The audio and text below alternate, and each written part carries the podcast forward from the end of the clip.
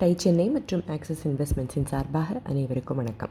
காலம் காலமாக நம்ம கலாச்சாரத்தில் ஊடுருவி ஒன்றி போய் இருக்கிற விஷயம் ஸ்வீட்ஸ் அண்ட் ஸ்நாக்ஸ் இந்த இனிப்புகள் மற்றும் பலகாரங்கள் ஒரு காலத்தில் பேப்பரில் சுற்றி கொடுத்துட்ருந்தாங்க சின்ன ஊர்களில் இந்த பழக்கம் இன்னும் இருந்துக்கிட்டு தான் இருக்குது வீட்டில் செஞ்சால் அதை ஒரு பெரிய டப்பாவில் போட்டு ஏதாவது ஒரு நேரத்தில் அதாவது டீ டைம் மாதிரி ஒரு நேரத்தில் எல்லாருக்கும் கொடுப்பாங்க.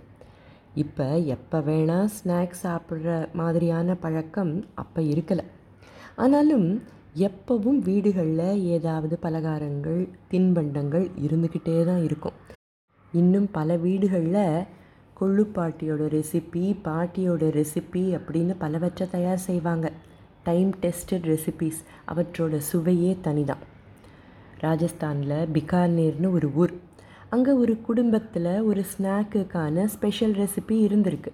அந்த குடும்பத்தை சேர்ந்தவங்க அந்த செய்முறையை வச்சு அந்த ஸ்நாக்கை நிறைய செஞ்சு விற்க தொடங்கினது தான் இன்றைக்கி ஒரு மிகப்பெரிய பிராண்டாக உலக அளவில் வலம் வந்துக்கிட்டு இருக்குது எந்த பிராண்டை பற்றி பேசுகிறோன்னு நிச்சயம் உங்களுக்கு புரிஞ்சிருக்கும். இதுவரை இந்த பதிவில் ரெண்டு க்ளூ ஏற்கனவே இருக்குது கருக் முறுக் அதுக்கப்புறமா பிகானேர். இந்த ரெண்டும் போதாதா? நாம் ஹல்திராமை பற்றி தான் பேசிகிட்டு இருக்கோன்னு கண்டுபிடிக்க. ஹல்திராமின் புஜியா கேள்விப்படாதவங்க குறைவாக தான் இருப்பாங்க. குக்கிராமங்களோட சின்ன சின்ன பெட்டி கடைகளில் கூட புஜியாவோட சின்ன பேக்கெட்ஸை நம்மளால் பார்க்க முடியும்.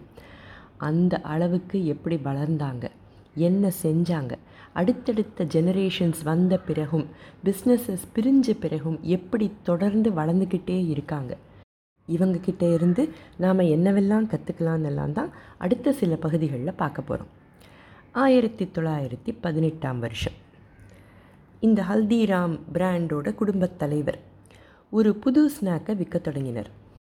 அவர் இப்படி செய்ய முயற்சி செஞ்ச காலகட்டத்தில் நம்ம நாட்டில் கன்சியூமர் பிஹேவியர் எப்படி இருந்திருக்குன்னு யோசிச்சு பாருங்கள் என்ன வேணும்னாலும் வீட்டில் தான் செஞ்சு சாப்பிடுவாங்க. எதுக்கு அனாவசியமாக சாப்பிட்ற பொருள்களை விலை கொடுத்து வெளியிலேருந்து வாங்கணும் அப்படின்னு நினைக்கிற மக்கள் சாப்பிட்ற உணவு ஃப்ரெஷ்ஷாக நம்ம கிச்சனில் தான் செய்யப்படணும் அப்படின்னு நினைக்கிற மக்கள் வெளியில் வாங்கினா அதிக பணம் செலவாகும் அப்படின்னு ஒரு எண்ணம்.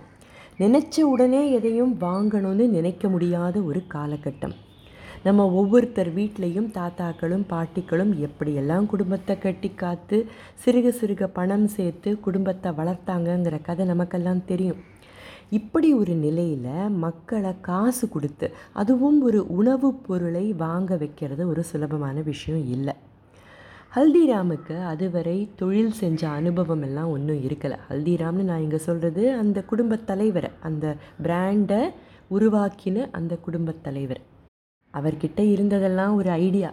அதாவது தன்கிட்ட இருக்கிறது ஒரு யுனிக் ரெசிபி அதை நிறைய செஞ்சு மற்றவங்கக்கிட்ட விற்கணும் அந்த காலகட்டத்தில் அந்த புஜியாவோட ஷெல்ஃப் லைஃப் ஒரு வாரம்தான்.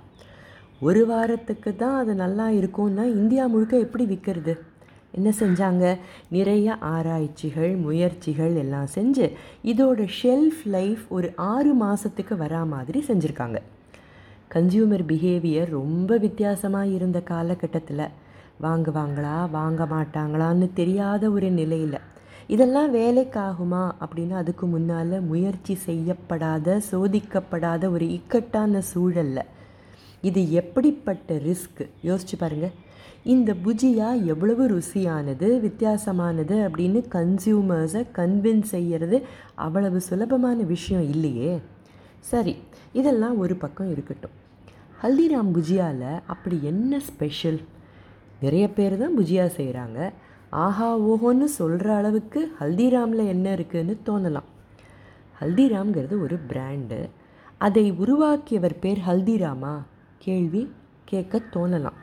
இந்த கேள்விகளுக்கெல்லாம் நாம் பதில் தெரிஞ்சுக்கணுன்னா இன்னும் கொஞ்சம் நாம் பார்த்துட்ருக்கிற காலகட்டத்திலிருந்து பின்னோக்கி போகணும். அடுத்த பகுதியில் ரீவைண்ட் பண்ணி பார்க்கலாம். சரியா? இன்னும் ஒரு வாரம் வெயிட் பண்ணுங்கள் இதோட சுவாரஸ்யமான தொடர்ச்சியோடு உங்களை சந்திக்கும் வரை தை சென்னை மற்றும் ஆக்சிஸ் இன்வெஸ்ட்மெண்ட்ஸின் சார்பாக அனைவருக்கும் வணக்கம்.